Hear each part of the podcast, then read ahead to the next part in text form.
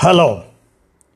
కానమోకు కథావచనం మోహనవచనం పరిజ్ఞాన హితబాండం శ్రోతలకు ఆహ్వానం నమస్కారం.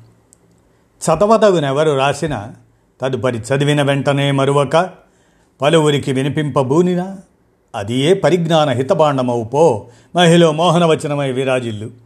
పరిజ్ఞాన హితబాండం లక్ష్యం ప్రతివారీ సమాచార హక్కు ఆస్ఫూర్తితోనే రామోజీ విజ్ఞాన కేంద్ర చారిత్రక సమాచార సౌజన్యంగా బాబు గేన్సేద్ రక్తతర్పణం రక్త తర్పణం అనే చారిత్రక విశేషాలను మీ కానమోకు కథ వచ్చిన శ్రోతలకు మీ కానమోకు స్వరంలో ఇప్పుడు వినిపిస్తాను వినండి.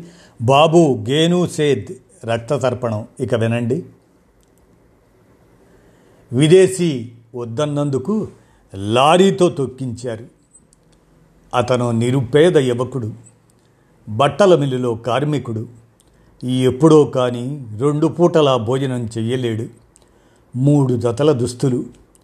భవిష్యత్తుపై అచంచల విశ్వాసమే ఆయన ఆస్తులు. దేశభక్తిలో మాత్రం తనని మించిన ధనికులు లేరు. శాసనోల్లంఘన ఉద్యమ సమయంలో ఒంటిపైనున్న విదేశీ దుస్తులను కాల్చేశాడు. తన ప్రాణాలను తృణప్రాయంగా బలి ఇచ్చాడు. తప్పుకొనేందుకు అవకాశం ఉన్నా తన పేరు తరతరాలకు గుర్తుండేలా రక్తతర్పణం చేశాడు. అతడే భరతమాత ముద్దు బిడ్డ బాబు గేను సేత్. మహారాష్ట్రలోని మహాలుంగే పడ్వాల్ ఆ ప్రాంతంలో పంతొమ్మిది వందల ఎనిమిది జనవరి ఒకటిన బాబు గేను సేత్ ఓ నిరుపేద కుటుంబంలో జన్మించారు. రెండేళ్ళ వయసులోనే తండ్రి మరణించారు. వారి కుటుంబానికి ఏ రోజుకు ఆ రోజు పూట గడవటమే మహాభాగ్యంగా మారింది. ఇలాంటి దుర్భర పరిస్థితుల్లో చదువుకు దూరమయ్యారు. పశువుల కాపరిగా కుటుంబానికి చేదోడు వాదోడుగా నిలుస్తూ బాల్యాన్ని నెట్టుకొచ్చిన బాబువు ముంబై వెళ్ళి అక్కడ ఓ మిల్లులో కార్మికుడిగా చేరారు. శాసనోల్లంఘనలో భాగంగా స్వదేశీ ఉద్యమం జోరుగా సాగుతున్న సమయం అది. ఉద్యమకారులు పల్లె నుంచి పట్టణం వరకు ఎక్కడికక్కడ విదేశీ వస్త్రాలు వస్తువులను దహనం చేస్తున్నారు. ఇంటింటి నుంచి దుస్తులను సేకరించి ముంబైలోని ప్రధాన కూడళ్ళలో నిప్పంటించేవారు. బాబు గేను కూడా ఈ ఉద్యమంతో స్ఫూర్తి పొందారు. మిల్లు కార్మికుడిగా వచ్చే జీతంలో కొంత ఇంటికి పంపగా మిగిలే డబ్బుతో రెండు పూటల భోజనం చేయటమే ఆయనకు భారంగా తయారైంది. మూడు జతల దుస్తులే ఉండేవి. రేపటికి ధరించటం ఎలాగా అని ఆలోచించకుండా ఆ విదేశీ దుస్తులను మంటల్లో కాల్చేశారు. అతి కష్టంగా ఒక జత ఖాదీ దుస్తులను సంపాదించుకున్నారు.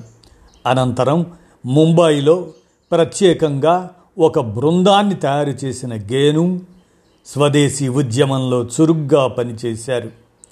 ముంబై ఓడరేవుకు ఉద్యమకారులు బృందాలుగా వెళ్ళేవారు బ్రిటన్ నౌకల నుంచి దుస్తులు వస్తువులను దించగానే కాల్చేస్తుండేవారు ఇలాగే పంతొమ్మిది వందల ముప్పై డిసెంబర్ పన్నెండున విదేశీ దుస్తులు వస్తున్నాయన్న విషయం తెలుసుకున్న బాబు గేను తన బృందంతో అక్కడికి వెళ్ళారు.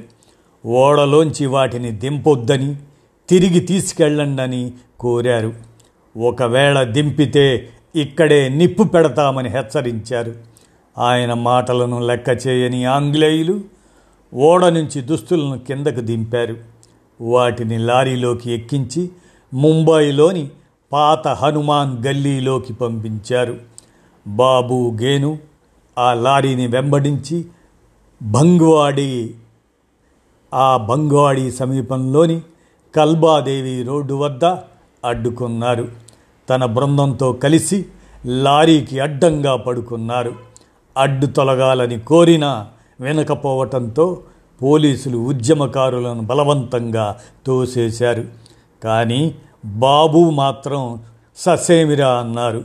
దీంతో అక్కడే ఉన్న ఆంగ్లేయ పోలీస్ అధికారి ఆ యువకుడిపై నుంచి వెళ్ళు అంటూ లారీ డ్రైవర్కు హుకుం జారీ చేశాడు.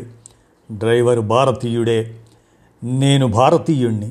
అతను భారతీయుడే. మేమిద్దరం సోదరులు లాంటి వాళ్ళం. చూస్తూ చూస్తూ సోదర సమానుడైన ఆ యువకుడిని ఎలా చంపుతాను? అంటూ పోలీస్ అధికారిని ప్రశ్నించాడు.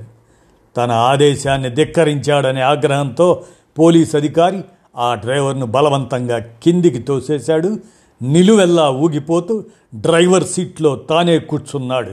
క్షణమైనా ఆలోచించకుండా బాబు గేను గుండెల మీద నుంచి లారీని కర్కశంగా నడిపించాడు. అందరూ చూస్తుండగానే ఆ యువతేజం రక్తమూడ్చుతూ అక్కడికక్కడే భరతమాత ఒడిలో నేల కొరిగాడు బాబు పాశవిక హత్య సంఘటన అనంతర ఆగ్రహజ్వాల ముంబాయి సహా దేశంలోని ఇతర ప్రాంతాలను ఉప్పెనలా తాకింది.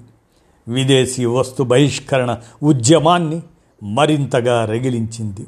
స్వదేశీ ఉద్యమం ఊపందుకోవడానికి బాటలు వేసింది.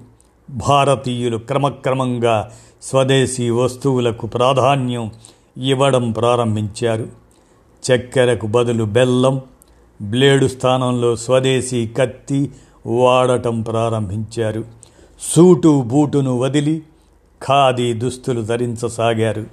స్వాతంత్రం సిద్ధించాక బాబు గేను బాబు గేను సేత్ స్మారకార్థం ముంబైలో విగ్రహాన్ని ప్రతిష్ఠించారు. ఆయన ప్రాణత్యాగం చేసిన వీధికి ఒక స్టేడియానికి అలాగే పూణేలోని ఒక చౌరస్తాకు బాబు గేను సూద్ అనే పేరు పెట్టారు. ఈనాడు మనం సోను సూద్. దాదాపు ఈ బాబు గేను సూద్కి బంధువై ఉండొచ్చు.